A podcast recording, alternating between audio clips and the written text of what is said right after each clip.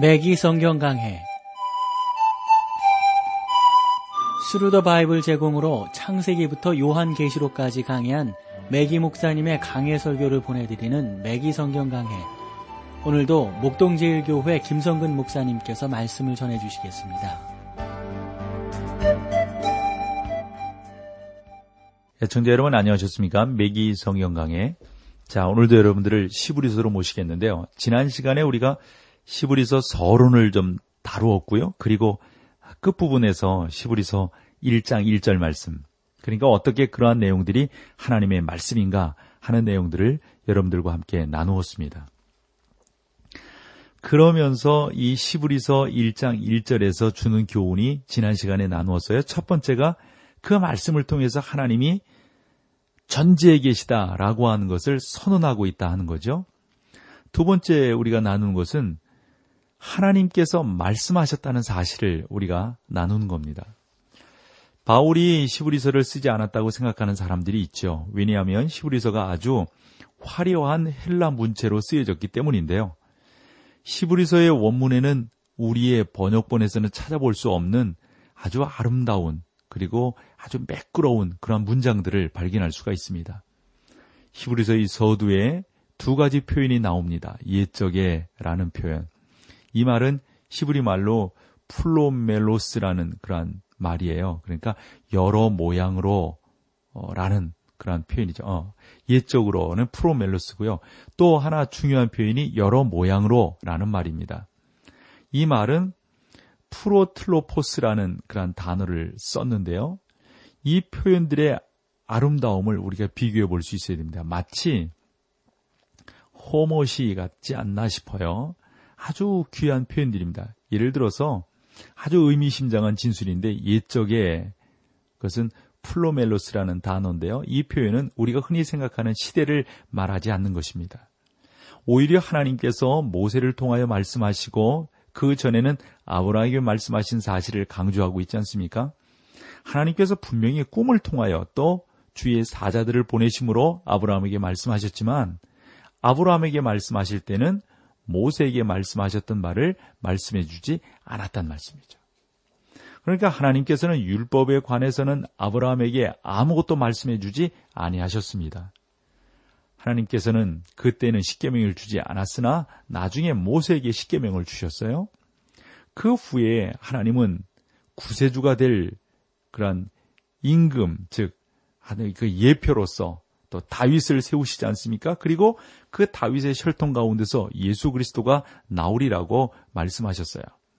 다윗은 늙었을 때 그는 장차 자기의 구원자가 되실 분이 자기의 혈통에서 나오리라 그런 내용을 알게 됩니다. 하나님께서는 모세나 아브라함에게는 이러한 정보를 주지 아니하셨습니다. 사실상 하나님은 하나님께서 친히 왕이 되시기 때문에 이스라엘 백성들이 땅에 있는 왕을 갖지 말 것을 모세를 통하여 율법으로 말씀해 주셨어요. 하나님은 인간의 마음을 잘 알고 계셨습니다. 당시 이스라엘 백성들은 그들 주변에 있는 다른 민족들처럼 인간 왕을 모시기를 원했지요. 하나님께서 그러한 시대에 어떻게 활동하셨는지를 살펴보면 참 놀라지 않을 수가 없습니다. 하나님은 그들의 요청을 허락하셨으나 그들에게 성경을 그 당시만은 주지 않으셨다고. 그래 나중에 이제 주시게 되는 거죠.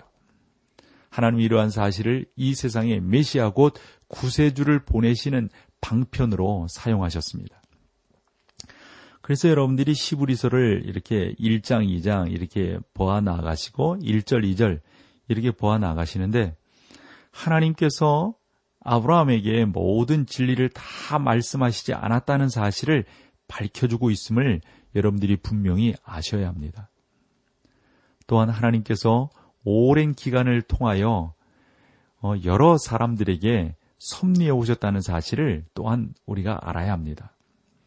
그리고 때가 이르자 하나님은 자기의 아들들을 보내주셨습니다. 성경에서는 진리가 점점 발전되어 나타나게 되는 것이죠. 여러 모양으로 라는 표현은 하나님께서 의사 전달을 하시는 데 있어서 여러 가지 방법을 사용하셨다는 의미입니다. 하나님은 꿈을 통하여 아브라함에게 나타나셨지만 모세에게는 율법을 주셨어요. 하나님은 꿈, 율법, 예표 또는 의식을 통하여 말씀하셨습니다. 뿐만 아니라 역사나 시 그리고 예언을 통하여 말씀하시기도 하셨죠. 이렇듯 하나님은 45명의 제자들을 사용하셔서 오랜 기간 동안 여러 가지 방법으로 말씀하시는데 하나님은 약 150년의 기간에 걸쳐 말씀을 전달해 주셨습니다. 히브리서 기자는 여기에서 우리에게 아주 놀라운 사실을 말해주고 있습니다. 여러분은 성경의 다양한 저자들 어, 때문에 성경이 유명한 책이 되었다고 생각해 본 적이 아마 여러분들은 있으십니까? 아마 그럴지도 모르죠. 그럴지도 몰라요. 그러나 여러분, 하나님의 성경은 기록하는 데 있어서 많은 사람들이 어, 등장하게 되고 또 기록하는 데 많은 저자들이 이렇게 쓰임을 받았습니다. 하나님은 각각 다른 배경과 능력을 가진 사람들을 사용하셨죠. 그 중에 하나인 여러분 시몬 베드로를 아실 거예요. 그는 헬라어를 잘 알지 못했지만 그를 비난하고 싶지는 않잖아요, 우리가요. 왜 그렇습니까? 그럼에도 불구하고 하나님은 베드로를 사용하셨기 때문입니다. 히브리서 기자는 헬라어에 정통한 사람이었습니다. 바울인 아, 그 바울이 갈라디아와 고린도 교인들에게 편지를 쓸 때 아주 유효적절한 말을 했거든요. 바울은 그들이 해안 지역에서 사용하던 언어를 바울이 그대로 써서 그들이 잘 알아들을 수 있도록 했습니다. 그것은 바울이 배편으로 여행을 많이 했으므로 선장가에 머물던 적도 많았기 때문에 아마 그렇게 기록을 하는데 부족함이 없었을 겁니다. 그러나 시브리서는 아주 예술적인 작품입니다. 이 시브리서는 웅장한 규모로 시작되었고 하나님 이런 표현들이 있는데 그 하나님 앞에는 그분의 존재를 증명하려고 할 필요가 없이 그분이 얼마나 놀라운 분이고 어떻게 우리 가운데 선재해 계셨는가를 잘 설명을 해주고 있습니다. 여러분이 하나님의 존재를 부인한다면 문제가 여러분에게 있는 것이지 하나님에게 있는 것은 아닙니다. 오늘날 뭐 과학하는 그런 뭐 박사들 뭐 이런 분들이 참 많은데 하나님의 존재를 부인하지 않습니까? 저는 도대체 그들이 누구인가를 생각을 해보게 됩니다. 왜 어리석게 하나님의 존재를 부인하는가 말이죠. 왜 그러면서 시간을 낭비하는지 잘 모르겠어요. 누구든지 하나님 앞에 나오려면 먼저 하나님이 계시다는 사실을 믿어야 합니다. 이쪽에 우리 조상들에게 말씀하신 이런 표현이 있잖아요. 1절에 보면. 그래 본 구절에서 말하고 있는 이 조상들이란 아마 그것은 분명히 아브라함, 이삭, 야곱, 여수와 뭐 모세, 다윗, 이사야 등등을 말하고 있는 것이죠. 이 사람들은 조상들이지만 우리의 직접적인 조상은 아니죠. 뭐 지금 우리 매기성경 강의를 애정하시는 여러분들의 조상도 아니고요.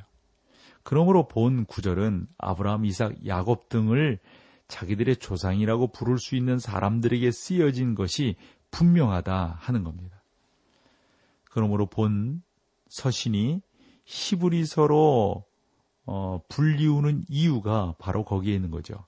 그럼에도 불구하고 하나님은 이방인의 하나님도 되시기에 우리는 그 사실을 감사할 수 있습니다.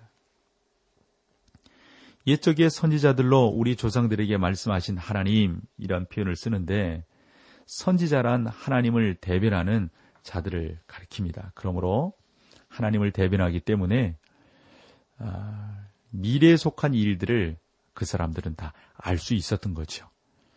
하나님은 많은 선지자들을 통하여서 그런 식으로 말씀을 해주셨고 그 선지자들은 그 하나님이 허락을 해주신 그 메시지를 놀라웠게 다른 사람들에게 증거하게 되었던 겁니다. 구약 성경이 우리에게 주어진 그러한 내용들을 보면 바로 그러한 선지자들을 통해서 하나님이 말씀해 주시고 은혜 가운데 인도해 주셨다 하는 것을 알게 됩니다. 그 모든 선지자들이 필요했던 것이죠. 그러나 그들도 단지 부분적인 계시만을 말해 주었다고 볼 수가 있습니다. 그러나 이제 우리는 하나님께서 자기의 아들을 통하여 최종적으로 완전하게 그리고 확실히 말씀하신 사실들을 이제 우리 찬송 함께 하시고 계속해서 보도록 하겠습니다.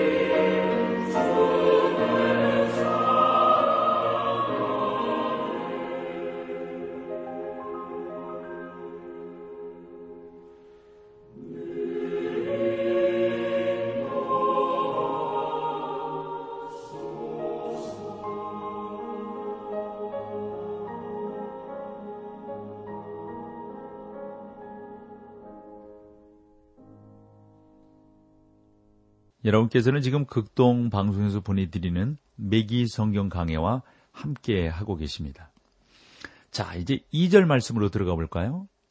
이 모든 날 마지막에 아들로 우리에게 말씀하셨으니 이 아들을 만유의 후사로 세우시고 또 저로 말미암아 모든 세계를 지으셨느니라. 이제 하나님께서는 자기 아들을 통하여 최종적으로 말씀하시겠다 하는 겁니다. 문자 그대로 아들로 우리에게 말씀하신 것, 이렇게 번역해 보는 것이 더 낫죠. 그런 내용을 이 웨스트코트 박사가 잘 말을 해주고 있는데 그 양반이 좀 더 덧붙이기를 뭐라고 그랬냐면 하나님께서는 아들의 신분을 가지신 분을 통하여 우리에게 말씀하셨던 것입니다. 라고 말을 했습니다. 하나님께서는 당신의 아들을 통하여 말씀하셨다 하는 겁니다. 하나님께서는 지금 당장 하늘로부터 말씀하신다 해도 이미 말씀하신 바와 모순되지 아니하는 겁니다. 왜냐하면 우리는 예수 그리스도 안에서 이 세상을 향하여 하시는 하나님의 마지막 말씀을 들었기 때문입니다. 이 모든 날 마지막에 아들로 우리에게 말씀하셨으니 여기에서 여러분 우리에게라는 표현은요 매우 중요한데요. 우리란 구약 시대부터 선지자들을 통하여 하나님께서 말씀해 오신 바로 그 히브리 사람들 모두를 가리키는 것이죠. 여러분은 하늘로부터 소리가 있어 이는 내 사랑하는 아들이요 내 기뻐하는 자니 너희는 저의 말을 들으라 이렇게 말씀하신 하나님의 음성을 기억하실 겁니다. 하나님 아버지께서 주 예수 그리스도 안에서 마지막 말씀을 주셨으므로 그것은 여러분과 저를 위한 최후의 말씀이 되는 겁니다. 그의 아들은 우리 앞에 계시는 그리스도이십니다. 아들로 우리에게 말씀하셨으니, 그러므로 여러분, 그리스도는 모든 구약의 기자들보다 탁월하신 분이라 하는 거죠. 어떤 선지자들, 어떤 구약 성경을 기록한 그분보다 그리스도 그분이 하신 말씀이 확실하다. 그렇다고 해서 구약이 무슨 잘못이 있고 거기에 어떤 결점들이 있다 하는 그런 말씀을 아니, 말씀은 아니죠. 예수 그리스도 그분의 말씀이 진정 가장 정확한 말씀이다라고 하는 주님의 말씀을 강조하려 보니까 그런 표현도 쓰게 되는 거죠. 어쨌건 여러분, 주님께서 하신 말씀을 우리가 듣고 보고 있습니다. 그의 아들은 우리 앞에 계신 그리스도 그분을 말씀하고 있는 거죠. 한 번 더 보면 아들로 우리에게 말씀하셨으니 그러므로 그리스도는 모든 구약의 기자들보다 탁월하신 분입니다. 왜냐하면 그분을 통하여 계시가 성취되었기 때문입니다. 그리스도께서는 모든 구약을 성취하셨을 뿐만 아니라 인간에게 주신 하나님의 마지막 말씀을 친히 전해 주셨어요. 1900년 전에 지상에 오실 때 예수 그리스도께서는 이렇게 말씀하셨습니다. 요한복음 15, 16장 15절에 그가 내 것을 가지고 너희에게 알리리라. 여기서 그란 성령을 가리키는 거죠. 이와 같이 요한, 야고보, 누가, 바울, 베드로 그리고 그 밖에 신약 기자들을 통하여 말씀하신 그 하나님의 영이 우리에게 완전한 계시를 주신 분이시다. 그분은 누구세요? 성령 하나님이신 거죠. 이제 우리는 일곱 가지의 독특한 진술을 통하여서 그 아들의 탁월하심을 살펴볼 수가 있습니다. 우리 중에 누구라도 그 말씀 한마디 완전하게 이해할 수 있는 사람은 없어요. 우리가 어느 정도 이해하는 거죠. 그 아들을 만유의 후사로 세우시고 그렇게 표현을 하셨는데 주 예수 그리스도는 만유의 후사이십니다. 이러한 사실은 한 가지 질문을 유발시키는데 요한복음 1장 3절에 보면 만물이 그로 말미암아 지은 바 되었으니 지은 것이 하나도 그가 없이는 된 것이 없느니라.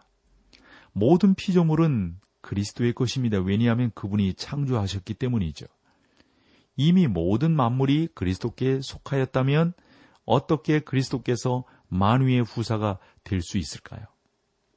그리스도는 이 땅에 오셔서 친히 인간의 몸을 입으셨습니다. 인류의 첫 번째 사람에게는 이러한 피조물을 지배할 수 있는 능력이 주어지게 됩니다. 창세기에 보면 위대한 진술들이 몇 마디 아주 간단하게 기록되어 있는 것을 보게 되죠. 모세도 이 간단한 언급으로 창세기에 처음 11장까지를 기록하고 있습니다. 모세는 간단하게 설명하고 있어요. 하나님께서 인간에게 모든 세상을 다스리는 권세를 주셨다라고 말씀하고 있죠. 하나님은 인간을 어, 장미의 가지를 자르며 배나무를 전지하는 일종의 1급 정원사로 만드신 것은 아니다는 겁니다. 아담이 했던 일은 그러한 일이 아니었어요. 아담은 다스리는 권세를 가지고 있었습니다. 다스리는 권세란 주권과 관계가 있습니다. 모든 피조물들은 아담 아래에 있었어요. 저는 아담이 이 땅을 다스렸다라고 생각을 합니다. 그러나 아담이 범죄했을 때 이러한 통치력이 상실되어져 버리고 말았던 것이죠.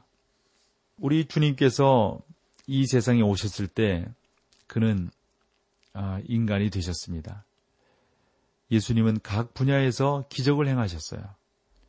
예수님은 인간의 신체를 다스리셨습니다. 예수님은 자연을 다스리시고 폭풍우를 잔잔케 하시고 5천여 명을 먹이셨습니다.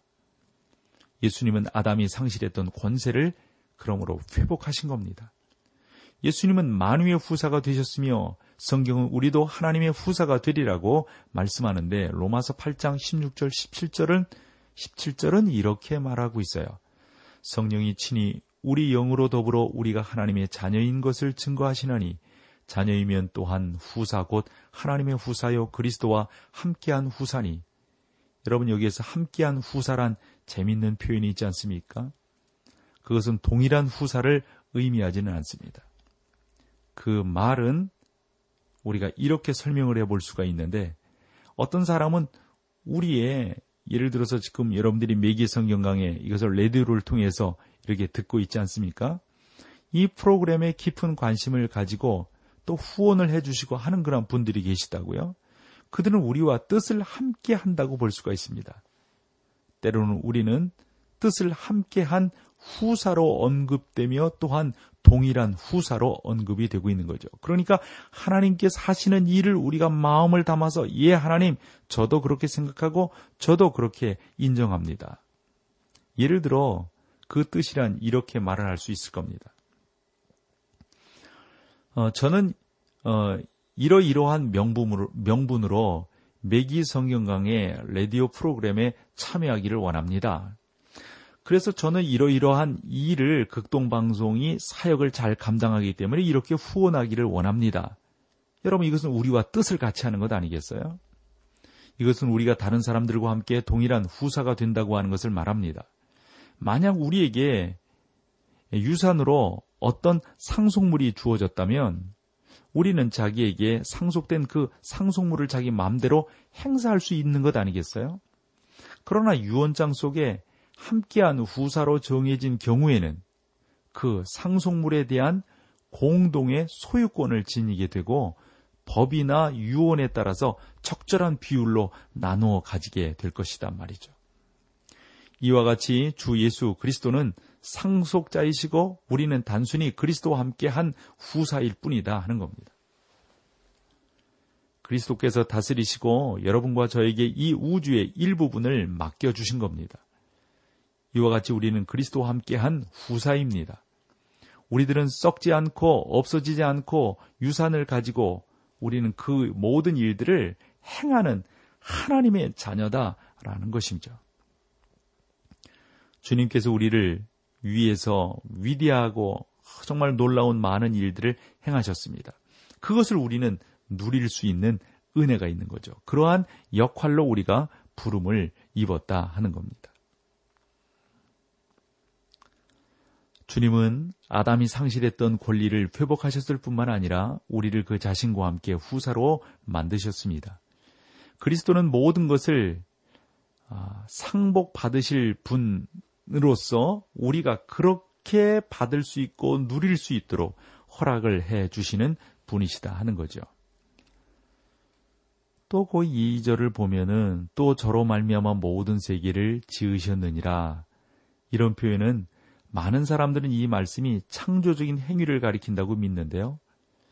태초에 하나님이 천지를 창조하시니라 창세기 1장 1절 말씀이 있잖아요.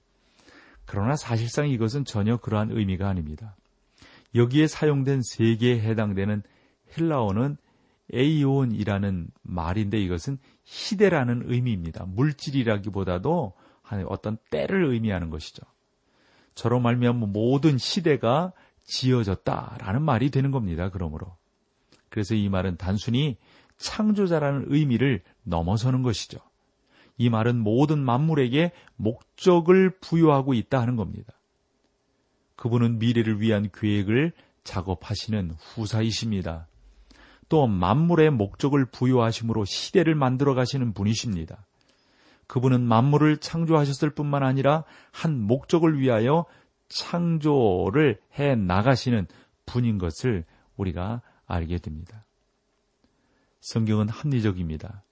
하나님께서는 당신에게 하시는 모든 일에 분명한 이유를 갖고 계시며 오늘도 행하시는 일에 대하여 합당한 목적과 이유를 갖고 계신 분이신 것을 알게 됩니다.